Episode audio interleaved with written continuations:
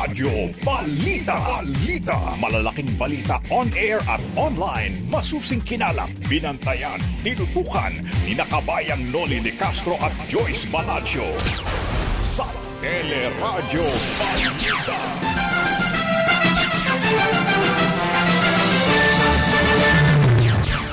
Kontrobersiya sa presyo ng Sinovac isinisi ni Senador Pampilo Ping Lacson sa paikot-ikot na pahayag ng ilang opisyal ng pamahalaan. Vaccine czar Carlito Galvez handa ng talakayin sa Senado ang kontrata sa bakuna pero naglatag muna ng mga kondisyon. Pasyenteng tinamaan ng bagong variant ng COVID-19, maayos na ang kondisyon. Pero pitong nakasabay nito sa eroplano nagpositibo sa COVID-19. DTI i-recommend payagan na ring lumabas ng bahay ang mga edad 10 hanggang 14 o 14 na taong gulang. Mga kasambahay na magpupositibo sa COVID-19 hindi pwedeng tanggalin na lang sa trabaho ayon sa Occupational Safety and Health Center. Bakuna ng Pfizer walang koneksyon sa pagkamatay ng mahigit 30 senior citizen ayon sa mga eksperto sa Norway. Mga estudyante, senador at abogado nanindigang dehado ang UP sa pagkansila sa UP DND Accord, kanselasyon ng katulad na kasunduan sa Polytechnic University of the Philippines o PUP, isinulong na rin ng isang mambabatas. 89 na barangay chairman sinuspende ng anim na buwan dahil sa anomalya sa Social Amelioration Program o SAP.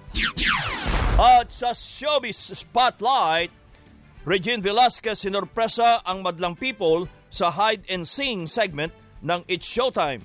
Janine uh, Gutierrez excited na sa mga nakalinyang proyekto sa Kapamilya Network. Yan ang ulo ng ating mga nagbabagang balita. Ngayon pong araw ng Merkules, ikadalawampu ng Enero 2021, patuloy pa rin po ang aming paglilingkod sa pamagitan ng teleradyo ng uh, ah, TFC, Sky Cable, Channel 26 at iba pa mga cable providers. Napapakinggan din ang teleradyo sa ABS-CBN Radio Service App, ABS-CBN News App, at live streaming sa i1TFC, news.abs-cbn.com at sa Facebook at YouTube channel ng ABS-CBN News. Yan ang ulo ng ating mga nagbabagang balita at siyempre pa kasama natin tuwing umaga. Ako po si Joyce Balancho. Ako naman po ang inyong kabayan si Nolly Di Castro. Kami po maghatid sa inyo ng ating mga nagbabagang balita.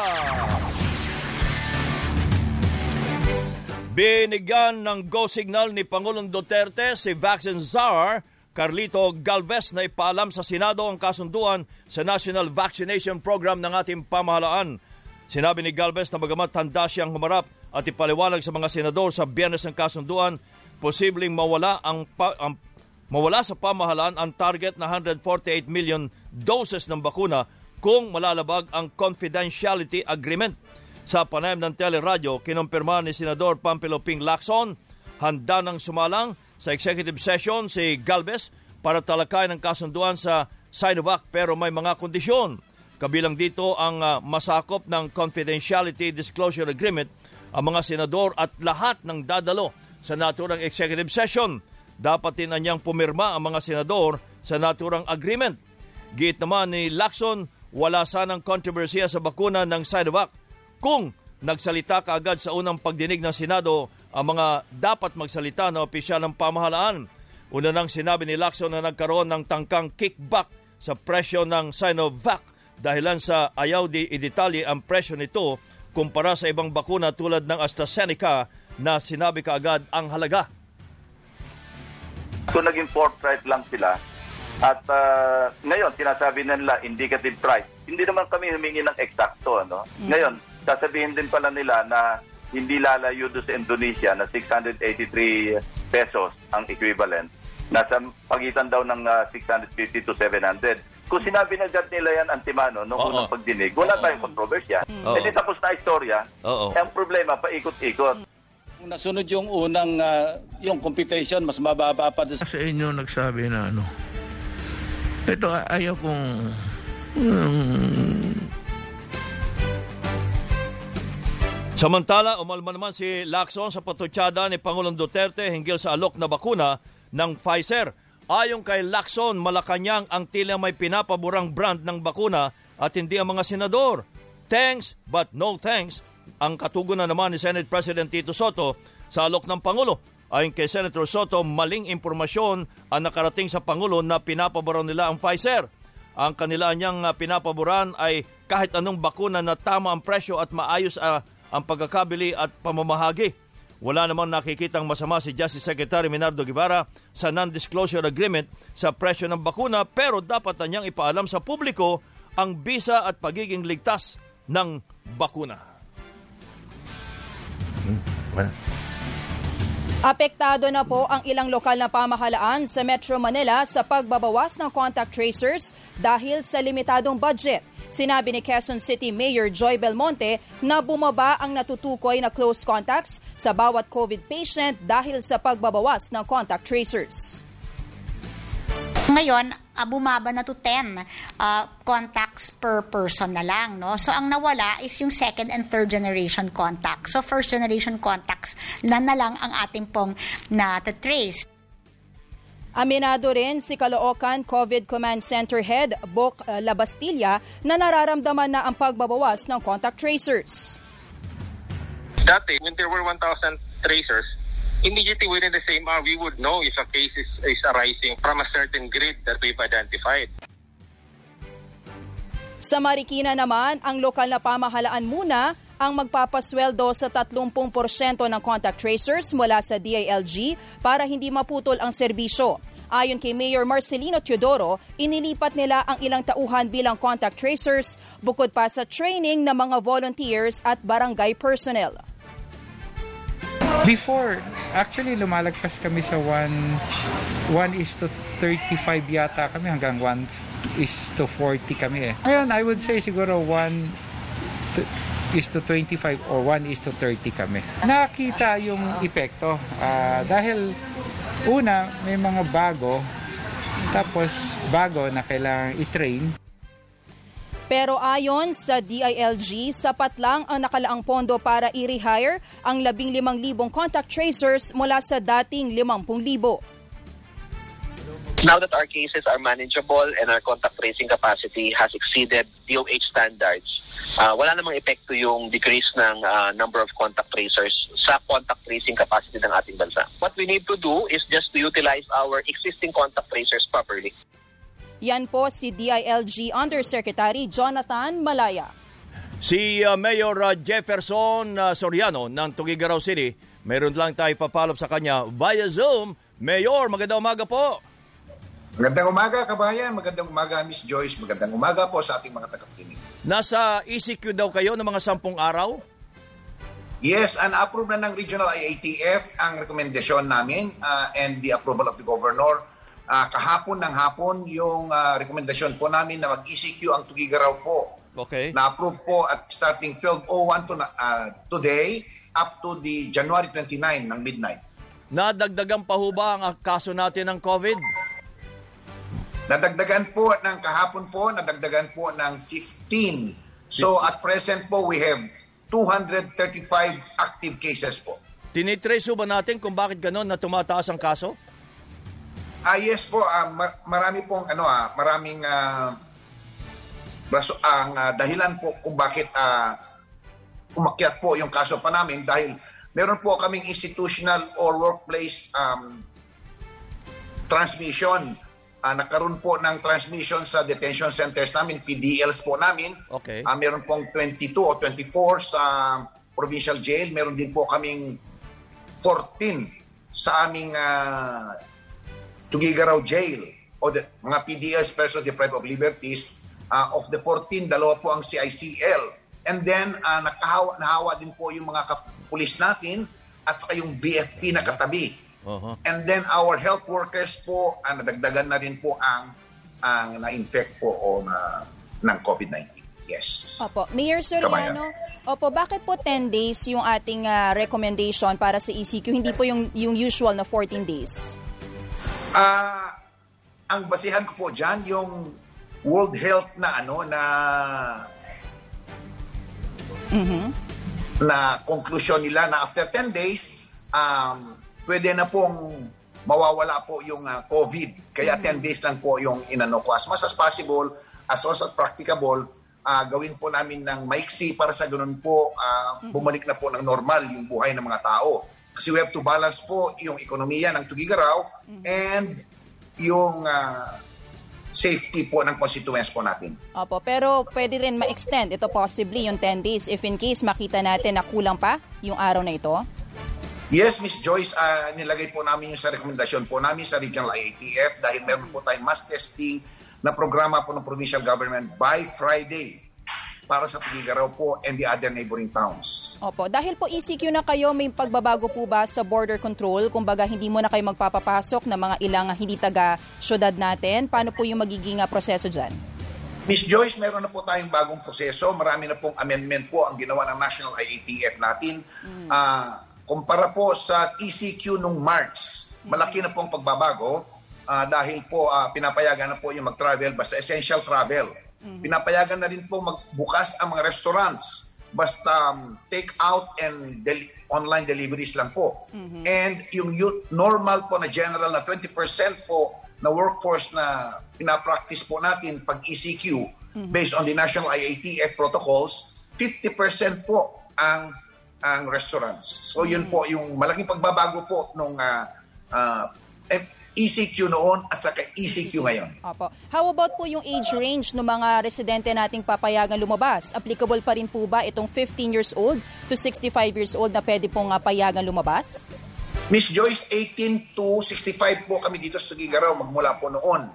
And uh, para makontrol po namin yung, mamanis po namin yung movement ng tao, meron po kaming ginawang COVID Shield Pass. Yung dating ini-issue namin, mm-hmm. um, ni-revive po namin para sa ganun, mamanage po namin yung taong lalabas po. So, po siyang quarantine pass? implement ulit namin yung COVID Shield Pass po. Oo, Bakit po, siyang... po 18? Bakit 18? Sa halip na 15 lang yung uh, rekomendasyon ng IATF? Mm-hmm. Uh, yun po yung napag-usapan po namin dito base po sa uh, rekomendasyon ng aming mga health mm. officers na mag-stick muna kami sa 18 and then later on bababa kami sa 15 pag gumanda po yung sitwasyon. Mayor, uh, sabi niyo tumataas nga ang bilang ng uh, COVID-19 cases uh, kaya kayo nagkaroon ng ECQ. Pero ang, ang uh, number one uh, katugunan daw dito ay yung contact tracing. At sinabi ng DILG na uh, wala silang budget, ubos na ang budget para makakuha ng maraming te- contact tracers. Diyan ba ay nadagdagan ang contact tracers ninyo o nabawasan din? Uh, nawala din po yung contact tracers ng DILG but before that, we already had 26 teams ng contact tracers po namin dito sa Tugigaraw. Ginagamit po namin yan sa uh, yung mga BSW po namin. Uh, yun po yung na-train namin magmula po noon, nung March pa po, bago po po dumating yung uh, binigay ng DILG. Pero malaki pong kawalan po sa amin yun. yung contact tracers ng mga DILG. Ilan ho dati? Uh, kung nawala yung DILG, ilan ho yung nawala? More than 100 contact oh, tracers wow. po. Uh-huh. Uh, before po na malis ang DILG, 200 po ang contact tracers ng Tugigaraw. Now we have about 80 o 81 contact traces na lang po. Paano ho yun? Ay dumadami ang kaso nyo? Kasi meron pa sinasabi yung third generation pa sa contact tracing. Ah, yes po, ang uh, sacrifice po dyan, yung uh, secondary, ang tawag, ang ano po namin secondary at saka third, uh, third, yung hanggang primary lang po kami contact. Prime, yung first generation lang po kami as of now, uh-huh. pag madalian po. Pero uh, sinusunod po namin yung second generation pag may uh, pag maliliit po o kaunti lang po ang, ang uh, mm-hmm. infected po ng COVID. Opo. Okay. Opo, Mayor, ano po ang pinaka-kinakailangan ninyong tulong mula sa national government? May inaasahan po ba tayo na, for example, cabinet member na tututok sa inyo katulad ng ginagawa po ni Environment Secretary Roy Simatu na pinupuntahan niya yung mga uh, naghihigpit na quarantine uh, measures sa iba't ibang mga lugar na tumataas ang kaso ng COVID-19? Andito po, Miss Joyce, uh, mamanis po namin dito sa Tugigaraw. Uh, alam ko po na maraming trabaho po yung mga cabinet secretaries po natin. Uh, dito sa Tugigaraw, it's only 10 days, we'll be able to manage it. Uh, nag-promise ng support naman po ang DOH, uh, DSWD, kahapon sa meeting namin sa Regional IATF, ang DILG, at saka yung ibang mga uh, national line agencies dito. Kaya na po namin ito. Alright. Maraming salamat po, uh, Mayor Jefferson, at good morning. Thank you, sir. Good morning po. Si Mayor Jefferson Soriano ng uh, Tugigaraw City, samantala tiniyak naman ni uh, Governor Manuel Mamba ng Cagayan na may ayuda para sa mga taga-Tugigaraw. Uh, food assistance po sa kanila, no? Mm. At pagtulong-tulungan po namin ito together with the city and the province po. At uh, in fact, uh, uh, for today po, nagpadala na rin ako sa kanila ng 5 uh, 500 kabans of 50 kilogram rice para makatulong po sa city at uh, some financial assistance din po sa mga barabarangay. Si Cagayan Governor Manuel Mamba. Samantala, sinailalin man sa special concern lockdown ang apat na lugar sa Quezon City dahil sa pagtaas nga ng mga kaso ng COVID-19. Ito ay ang ilang bahay sa Agno Extension sa Barangay Tatalon, Salary Street sa Barangay Sangandaan, Magsalin Street sa Barangay Apolonio Samson at uh, La Felo- Felonila Street sa Barangay Damayang Lagi. Halos apat na raang pamilya ang apektado ng lockdown ang nakadagtang iselalim sa swab test. Iginiit ng Food and Drug Administration na pwedeng tumanggap ang Department of Health ng donasyong bakuna kahit hindi rehistrado. Pero sinabi sa teleradyo ni FDA Director General Eric Domingo, kailangan pa rin ng DOH na humingi ng Emergency Use Authorization o EUA bago ito gamitin sa bansa. Nininaw naman ni Domingo na kahit i-apply ng DOH ang EUA, ang 500,000 bakunang donasyon para magamit bilang initial rollout sa pagbabakuna, hindi pa rin ito mabibigyan ng EUA kung walang maipapakitang phase 3 ng clinical trials. Kailangan pwede siyang tanggapin as a donation. The DOH can decide to accept the donation. Tapos si DOH, mag apply siya ng EUA. Tapos yung EUA na ibibigay natin sa DOH, limited lang dun sa kung ano yung idodonate na tatanggapin niya. Ibig sabihin yung EUA na yun, hindi pwedeng gamitin yun ngayon ng Sinovac para makapagbenta sa atin. Hindi siya Tama, pwedeng tama. gawing, hindi siya pwedeng gamiting shortcut no na porke nag-donate sila tapos pinayagan yon makakapagbenta na rin sila nung kanila. Sa ngayon ay Pfizer pa lang ang may aprobadong EUA sa Pilipinas habang nakatakdang ilabas ang desisyon sa AstraZeneca ngayong buwan. Pinayagan naman ang clinical trial ng Sinovac para masubukan kung ligtas at epektibo ang bakuna sa mga Pilipino. Inanunsyo naman ni Vaccine Czar Secretary Carlito Galvez na posibleng dumating na sa susunod na buwan ang 20 million doses ng COVID vaccine ng Moderna. Ng Moderna po ang isa sa pinaka most sought na ano na na vaccine. Ang ano po niya ay sa September po. Pero kami po ay humingi po ng ano ng ah, ng ah, tatulong na kung pwede po ma-advance po 'yon kasi kailangan kailangan po natin ng uh, tinatawag na vaccine. So yung uh, inon po natin ang pangako niya po magbibigay po ng ilang ah, mga vaccine sa May po. Bukod dito, may kasunduan na rin para sa 17 million doses ng bakuna sa AstraZeneca at 30 million doses sa Novavax. Samantala, si Dr. Pauline Jean Ubial, ang head ng Philippine Red Cross sa Molecular Laboratories. Magandang umaga po, Dr. Pauline. Magandang umaga kabayan at sa kay Joyce, Si Joyce, and opo. mga nakikinig sa atin. Ano na po ang latest natin doon sa saliva test? Ah, saliva pilot run na po tayo. Tapos na po yung research study on saliva and concordance with the swab. So, nakakuha po kami ng 1,080 Okay. samples ng saliva. And uh, ito po ay tinesting sa laboratory. Nagresulta po sa 9 nag-positive. Okay. At um, 144 nag-negative. Mhm. Ah, 1,044 nag-negative. And 27 po yung rerun. And then An- we anong, match ibig- anong- this. anong ibig sabihin nun nun na Dr. Ubial?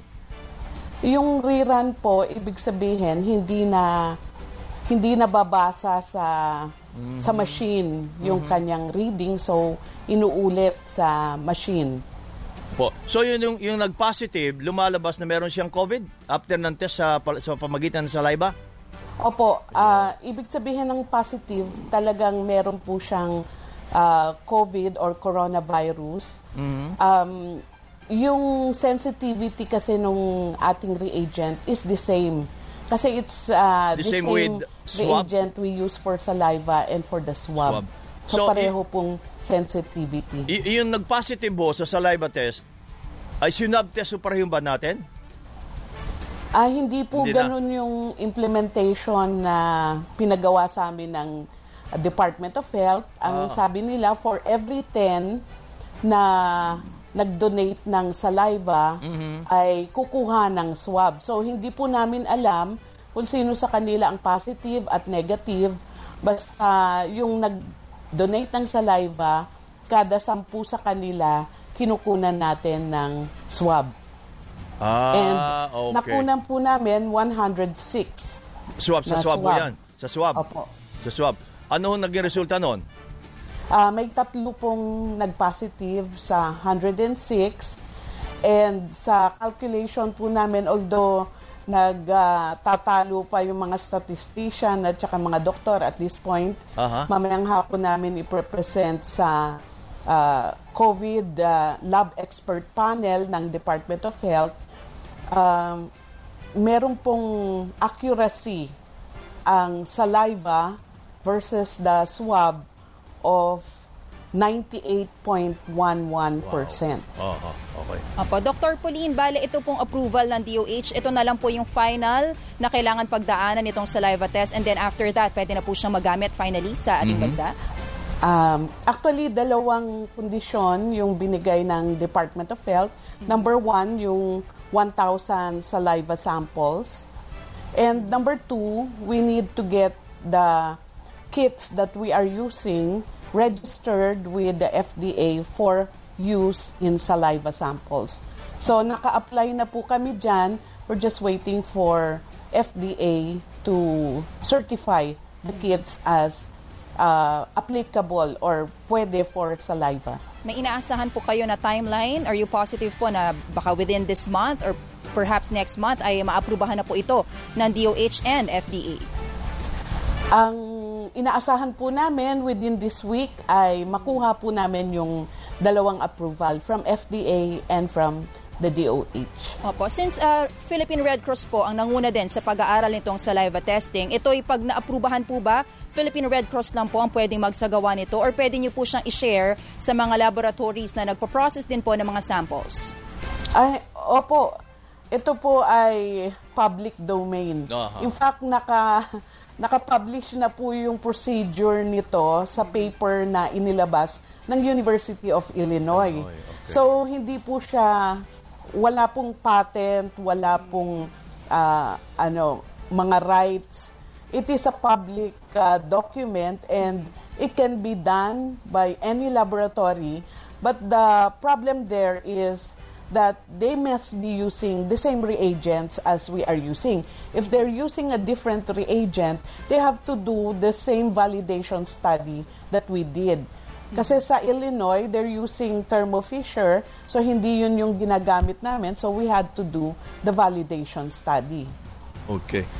Uh, kung sakali po na maaprubahan na yung saliva, uh, does that mean na wala na yung swab test?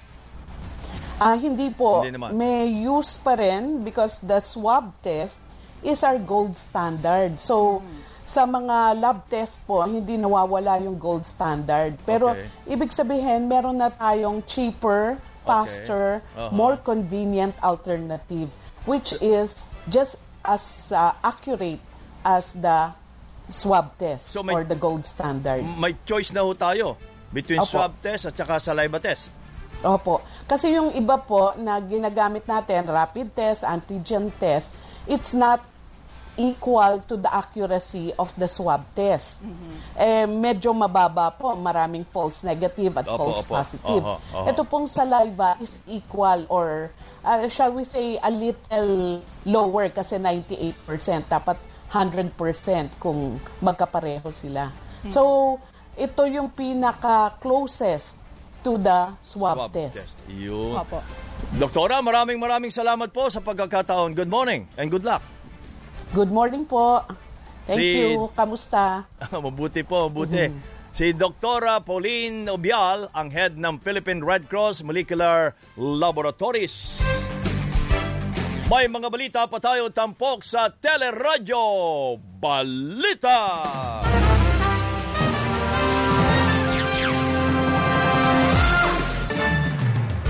Patuloy po ang ating mga nagbabagang balita. Balak ng lokal na pamahalaan na gawing vaccination sites ang ilang eskwelahan sa Maynila.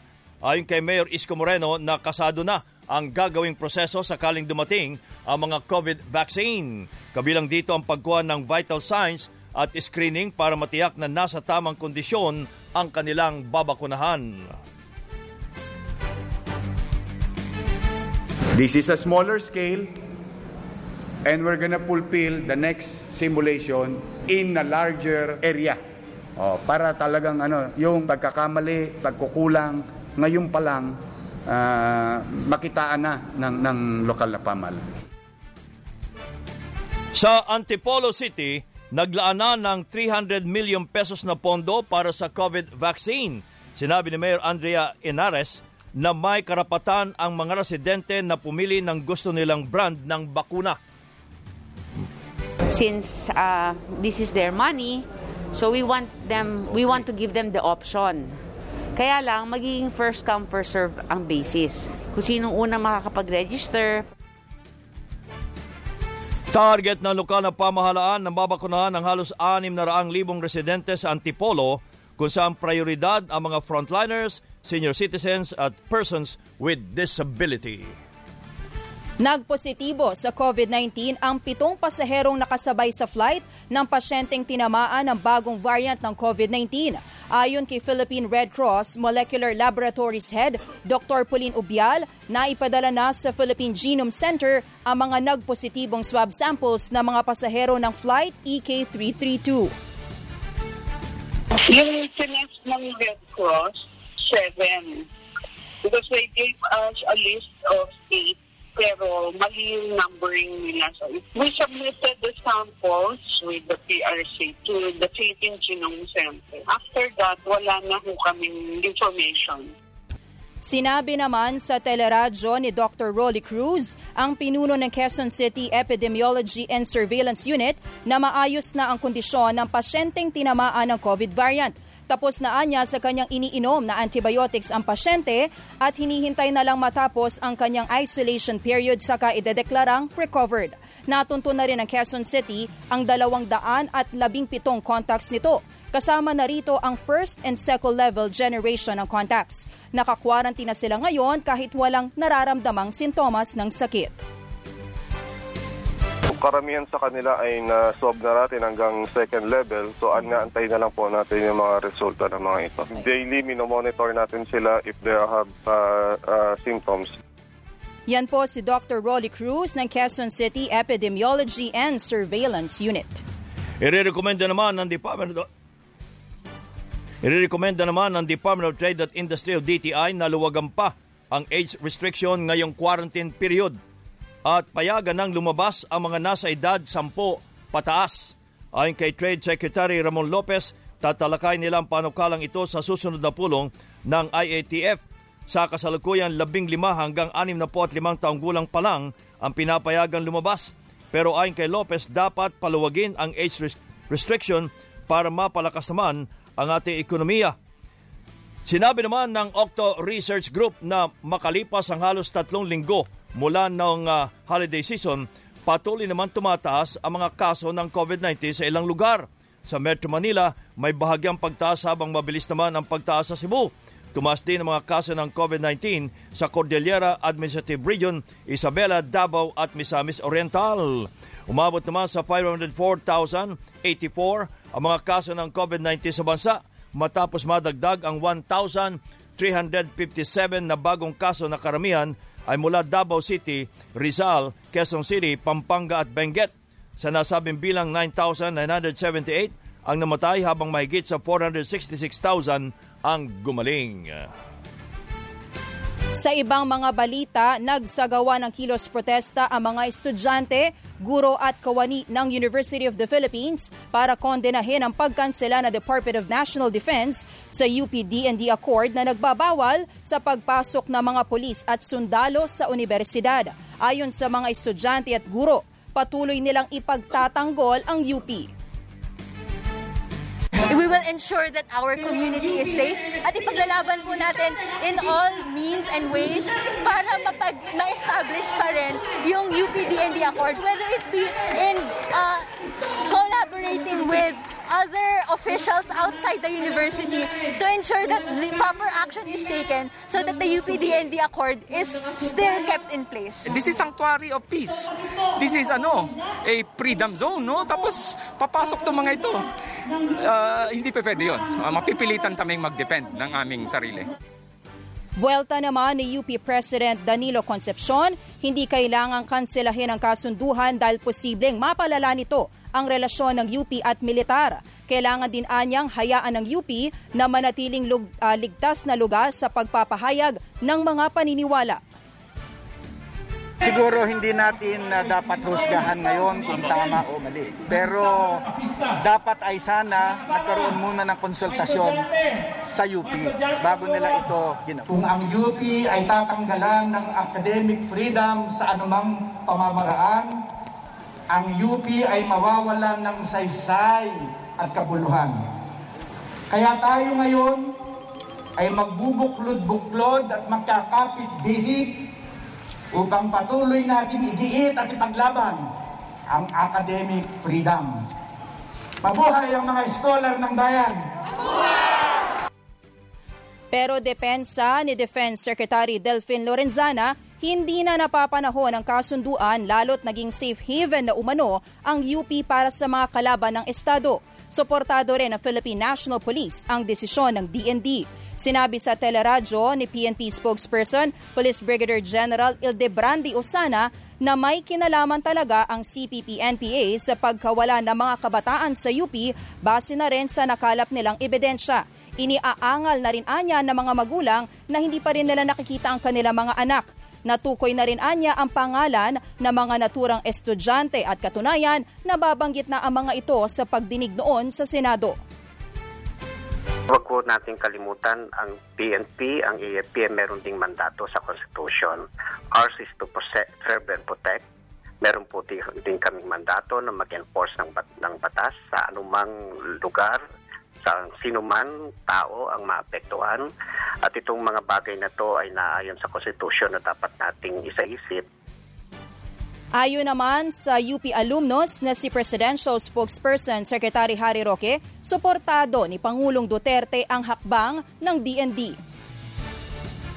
Of course, uh, the President supports the decision of uh, Secretary Lorenzana. Yung sa Amerika po at sa Inglaterra, meron din pong pulis sa mga campuses. Hindi lang naman UP ang uh, pamantasan na merong academic freedom. Sa buong mundo po, meron yan. At uh, sa buong mundo, sakop naman po sila ng kapulisan. Samantala, iminungkahi naman ng isang mambabatas na kanselahin na rin ang kasunduan ng DND sa Polytechnic University of the Philippines. Ayon kay Duterte Youth Party List Representative Dusel Cardema, inabuso na ng mga universidad ang UPDND at PUPDND Accord kaya dapat na itong kanselahin. Samantala, iwan muna ho natin nangyari sa UP. Ginong Arqueles uh, Galindes, ang acting manager doon so sa pier sa Matnog. Meron lang tayo papalop sa kanya. Magandang umaga po, uh, Mr. Galindes. Uh, kabayan, magandang umaga, Ms. Joyce, at sa uh, mga tagapakinig ng ating teleradyo. Opo, napagalaman ho namin na humaba pala ang pila ng mga truck dyan dahil, uh, an- an- anong dahilan nun? Ah, uh, yun po. Uh, mula ho nitong uh, pumasok ang ating uh, 2021, ah, uh, namataan na po o na, uh, na-experience na po dito sa Kabikulan yung uh, tinatawag ng pag-asa na frontal end. Uh, a frontal system, tail end of the frontal system and then yung uh, pinalakas na amihan. So may mga pagkakataon po na ang ating mga roro vessels ay hindi po sila nakakapagbiyahe lalo na po kapag kagabi gawa nga po noong uh, malalakas na alon at uh, uh, gale force wind naka-activat noong uh, amihan and then noong tail end of the frontal system. At kapag ganito pong panahon, uh, ito pong San Bernardino Strait yung uh, bahagi ng dagat tubig dito na nagsa-separate sa Luzon at sa Visayas. Yun ang dinadaanan po ng barko. Opo, yung dinadaanan ng barko ay talaga pong napaka-turbulent. Mata mataas ang so, alon. Mataas po ang alon, so minabuti po ng ating mga roro vessels na Kapag ka ganoong pagkakataon na malalaki yung alon at malakas yung Oo, hangin, oo. ah, minamabuti po nila na hindi na muna magbiyahe. At sa to, talagang may mga pagkakataon po, may araw na walang biyahe talaga? Ah, hindi naman po siya nawalan, kundi from the normal 20 to 22 Oh. ship calls o yung Op- departures opo. na tinatawag natin, noon pong ah, January 10 to 11, ah, hindi po tayo lumagpas ng 10 biyahe sa isang araw. And then yung mga sumunod na araw, halos hindi po umaabot ng 20. Aha. Pumasok lang po ng 21 na departures noong pong petsa 15 na ng Enero. And then bumaba na naman siya noong 16. Nitong huling dalawang araw, ngayon lang po medyo gumaganda na uli yung panahon natin at uh, nag improve yung ah, biyahe ng ating mga uh, So- Roro vessels. So nabawasan no yung haba ng pila, na lalong-lalo na ng mga truck? Opo, sa ngayon po, ngayong araw as of ah, 5 a.m., nasa 150 na lang po yung trucks natin dito sa Matnog. Umabot po ito kabayan ng uh, humigit kumulang 500 noong ah, kasagsagan itong pagkansila ng Mhm. biyahe ng ating mga barko. Opo, ito po ba mga trucks na ito ay ano po yung mga inihahatid nila mga produkto? Marami po ba dito yung perishable goods na talagang ah, masisira, Masisira. kapag ah, matagal sila na hindi makapag-deliver? Ah, halo-halo po iyan, Ah, iba-ibang commodities yung ah, dala ng ating mga truck. Tama po yun, merong mga perishable, pero ito naman pong mga perishable goods ay meron pong ah, special lane din po sila. Ah, mai-share ko lang po sa inyo kabayan, mula pong noong December 2020, ah, specifically December 20, may ikinasa pong ah, executive order si Governor Chief Escudero. Ito yung first in, first out policy. Ah, ito nilalayo nitong uh, polisiya na ito na ayusin yung pila dito sa highway dahil yun nga ina-anticipate natin na talagang sa mga pagkakataong ganito na humihina ang ating mga biyahe lalo na kapag ah, may bagyo. Kinakansila ang ating mga biyahe. Expected na po talaga na humahaba ang pila natin. So ang layunin nitong polisiya ng ah, lokal na pamahalaang probinsya ng Sorsogon ay ah, isa doon ay may isa ayos yung pila. Meron po tayong mga ah, different lanes para doon sa ordinary trucks, para doon naman sa mga dangerous ah, goods na dala ng truck at meron din pong para sa mga perishable or mga eh, pa- special lane para doon sa mga trucks na kailangan uh, ma-prioritize. Opo. So ano ano na lang po ang inyong abiso ngayon sa mga truckers kapag Mhm. sila po ba'y pupunta ngayong araw? May mararanasan pa po ba silang delay or would you recommend na wag muna silang ah, tumuloy sa kanilang deliveries? Oh, especially ho yung mga, di ba may mga pasahero din ng mga bus? Hmm. Ah, sa ngayon po kabayan, pailan-ilan pa lang Pangilan po, pa, halos isa, dalawa, tatlong trucks ah, Mm, bus, bus. pa lang po yung na ah, o-observe namin tumatawid. Wala, hindi pa po talaga pinapayagan yung normal na biyahe ng mga bus. Ah, salamat po sa pagkakataon. Gusto naming manawagan ulit sa ating mga kababayan, sa mga truckers na nagpaplanong tumawid papuntang ah, Kabisayaan, papunta na rin Mindanao. Ah, i-monitor niyo po yung ah, weather condition natin sa social media, sa ABS, ah, dito sa teleradyo. Ah, marami naman pong paraan kung paano natin mamomonitor yung sitwasyon dito sa baba. Kung po pwede, wag na po muna tayong tumuloy kasi sa ngayon po talagang mahaba pa ang pila. Ah, bukod po pala dito sa Matnog, meron din po tayong holding area doon sa boundary ni Sorsogon at si Albay para hindi naman po ma-overwhelm itong munisipyo Yo. dito sa Matnog. Opo. So ang ginawa po ni Governor at ang ah, ating mga kapulisan ay inuhold na po muna doon sa boundary ng Sorsogon Head. Okay. Albay at meron din po doon mga pailan-ilan na mga trucks na ngayon. So yun po, pinapakiusap namin na kung po pwede po, ah, ipagpaliban na po muna natin ang pagbiyahe papuntang na Matnog Port kung kayo ay tatawid papuntang Visayas at Mindanao at ah, i-monitor po yung sitwasyon ah, ng ating ah, panahon and ito pong nangyayaring ah, pila dito sa atin pa, papasok sa port ng Matnog. Okay, maraming salamat po, Mr. Galindez. Good morning. Apa, maraming salamat din po, kabayan and uh, Miss Joy. Si Ginoong Arqueles uh, Galindez, ang acting manager ng uh, pier sa Matnog. magbabalik ang Teleradyo Balita.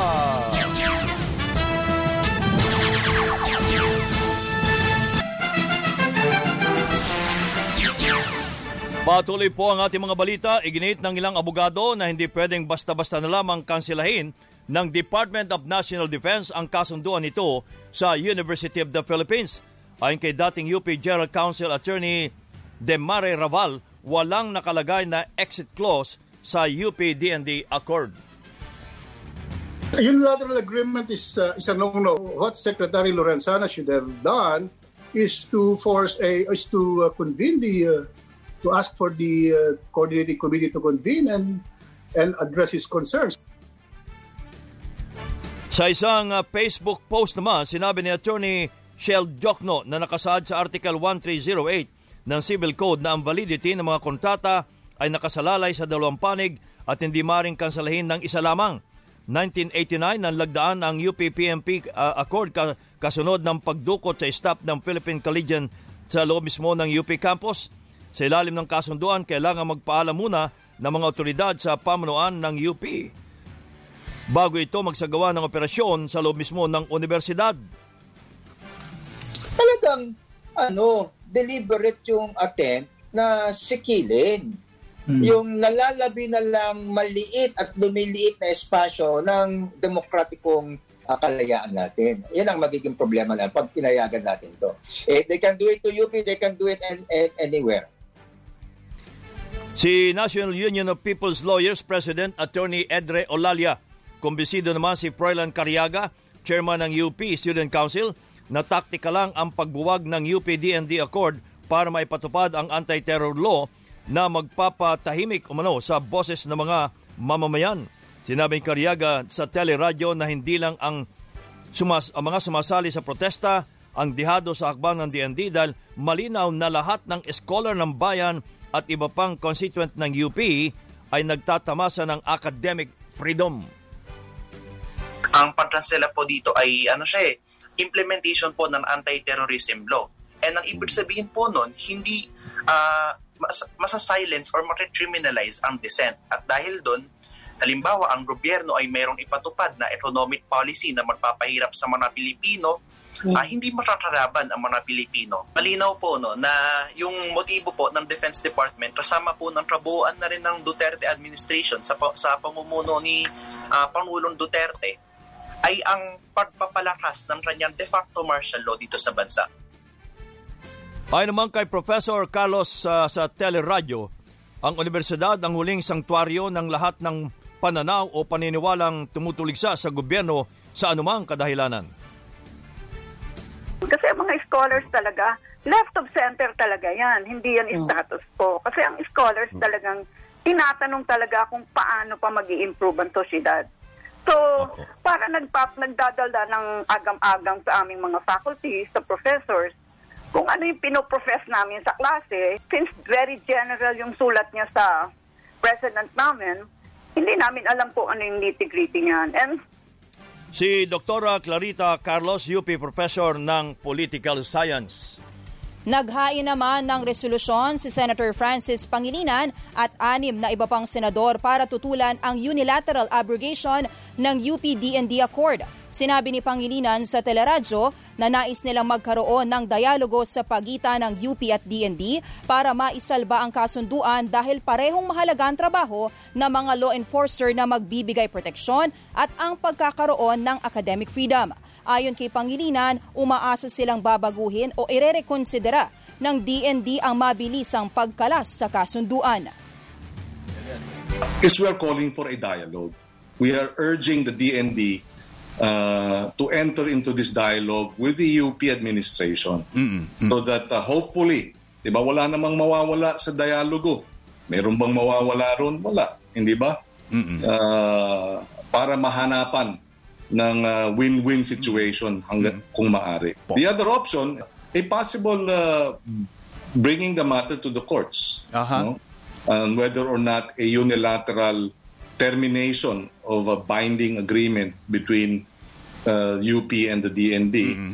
uh, you know, is is uh, uh, contrary to uh, law. Sumuporta sa resolusyon ni Pangilinan sina Senators Franklin Drilon, Risa Honteveros, Nancy Binay, Ralph Recto, Leila De Lima at Joel Villanueva. Para naman kay Drilon, bagamat walang legal infirmity sa hakbang ng DND, magdudulot lang ito ng dagdag tensyon sa pagitan ng UP community at mga otoridad. Kaya siguro makikiusap tayo na pag-aralan muli kung ano ba ang, uh, ang layunin, kung ano bang problema, bakit natin putulin. Ha? Uh, because uh, even even with uh, this agreement, eh, there is nothing that will prevent the authorities from monitoring uh, the activities uh, in the campus.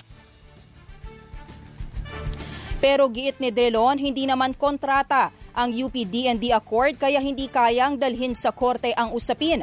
Nais lang anya nilang silipin kung bakit humantong sa ganito. Para naman kay Senator Panfilo Lacson, pinag-aralan naman ng mga otoridad ang pagkansela sa kasunduan. They enjoy so much freedom and then all of a sudden you'll take it away from them. That really hurts. But when you bear arms against the government and you're very young, you're vulnerable, and you're uh, easily radicalized. And the hotbed of recruitment would be UP, PUP, and other uh, universities. Then I think the security sector has studied all the factors involved before they uh, they acted uh, on on the matter. Si Senator Panfilo Lacson. Samantala, nilinaw naman ng pamahalaan ng Norway na walang direktang koneksyon ang Pfizer vaccine sa pagkamatay ng 33 matatandang pasyenteng naturukan ng bakuna. Ayon sa Norwegian Institute of Public Health, sa labing tatlong kasong nasuri nila, nakita pawang matatanda ang mga ito, mahina na at may mga matitindi pang karamdaman. Sinabi rin ng Norway na apat na po at lima ang uh, average na namatay sa mga nursing home sa bansa kaya mahirap sabing ang Pfizer vaccine ang kinamatay ng ilang pasyente. Gayunman, pinayuhan ng Norway ang mga doktor na suriin muna ang bawat pasyente at alamin kung may matindi silang sakit bago ikonsidera ang pagtuturok ng bakuna. Samantala, inanunsyo naman ng mga eksperto na mas nakahawa ang South African variant ng COVID-19. Ayon sa mga scientists, mas madaling kumapit sa human cells ang naturang variant kaya 50% itong mas nakakahawa. Gayunman nilinaw ng mga eksperto na wala pang ebidensya na mas nakamamatay o mas matindi ang bagong variant. Samantala, idineklara ng World Health Organization na wala ng avian influenza virus o bird flu sa Pilipinas. Pinuri ng Department of Agriculture ang lokal na pamahalaan ng Pampanga at Rizal dahil sa mabilis na aksyon para mapigilan ang pagkalat ng sakit. Nananawagan naman ang kagawaran sa mga poultry raisers na magbantay at agad na i-report sa Agriculture Office sakaling may mapansing hindi pangkaraniwan sa kanilang mga alaga. Magbabalik ang Teleradyo Balita.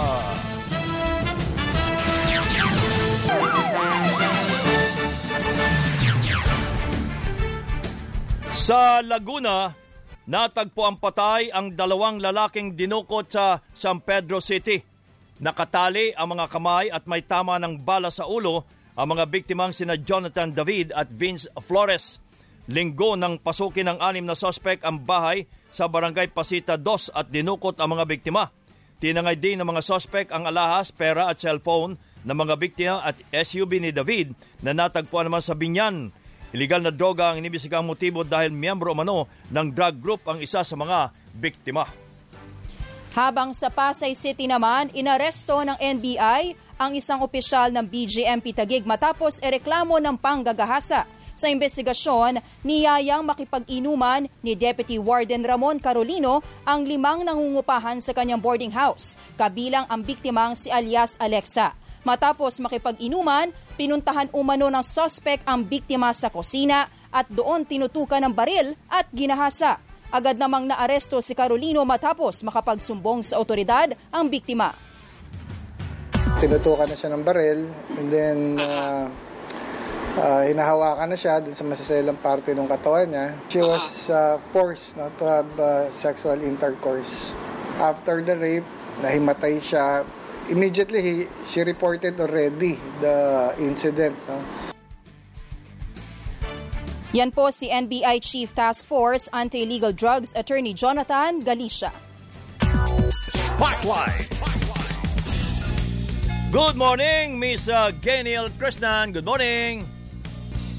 Good morning, kabayan ng Joyce sa ating showbiz spotlight. Excited na ang bagong kapamilya na si Janine Gutierrez sa mga proyektong nakalinya sa kanya sa ABS-CBN. Pero bago pa man pumirma ng kontrata sa network, dalawang pelikula na agad ang nagawa niya kasama mga award-winning kapamilya leading men. Kabilang dito si Paulo Avellino na nakatambal niya sa pelikulang Ngayon Kaya. May ginawa din siyang pelikula kasama si JC Santos na kinunan sa gitna ng quarantine at target ipalabas sa Marso. Ang title ng pelikula ay Dito at Doon, directed by JP Habak. It's a love story na nangyari during quarantine. Tinakal namin yung anong pwedeng mga rel- mabubuong relationship sa panahon ng pandemya. Lahat ng tao ay heightened emotion. Samantala, sinurpresa ni Asia songbird Eugene Velasquez ang Madlang People sa Hide and Sing segment ng It's Showtime kahapon. May tatlong tago kanta sa segment at kailangang hulaan ng guest na si Pepe Herrera kung sino sa kanila ang celebrity singer. Pinasample pa nila ang mga singer para maging para marinig ang kanilang pagkanta.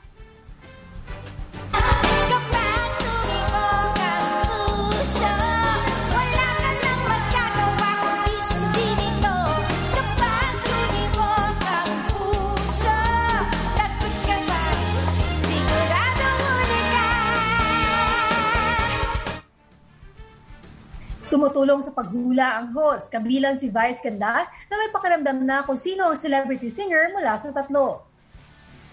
Parang kilala ko to na... Parang may idea ko pero iniisip, anong araw ngayon? Tuesday? Oh, bakit? Bakit Tuesday siya mag-guess? O bakit? Hindi. Hindi siya Hindi. mag-Tuesday. Ay, oh my God! Ang Ikaw yun? special nito! Ikaw yun? Ikaw yun? Ako, na, number two na ako. Number two ka? Number two ako! Tama naman ang napiling celebrity singer ni Pepe. Pero ang akala niya ay Kim Molina ito, kaya nagulat nang ma-reveal na si Regine pala ang tago kanta. Dahil sa sorpresa ng Asia Songbird, nag number one trending ang Showtime sa Twitter kahapon. Pero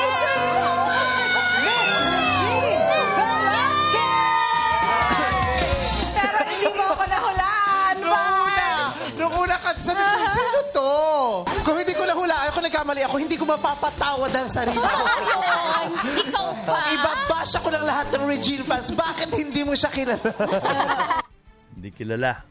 Ako, ang inyong morning patroller, Gaynel Krishnan. Balik sa inyo kabayan ng Joyce. Maraming salamat, Miss Geniel Krishnan. At yan ang kabuuan ng ating mga nagbabagang balita. Itinampok sa Teleradyo Balita ngayong pong araw ng Merkules, January 20, 2021. Ako po si Joyce Balancho. Ako naman ang inyong kabayan si Nolly Di Castro. Kami po ay nagpapasalamat nag-iwan sa inyo ng isang magandang umaga. Bayan!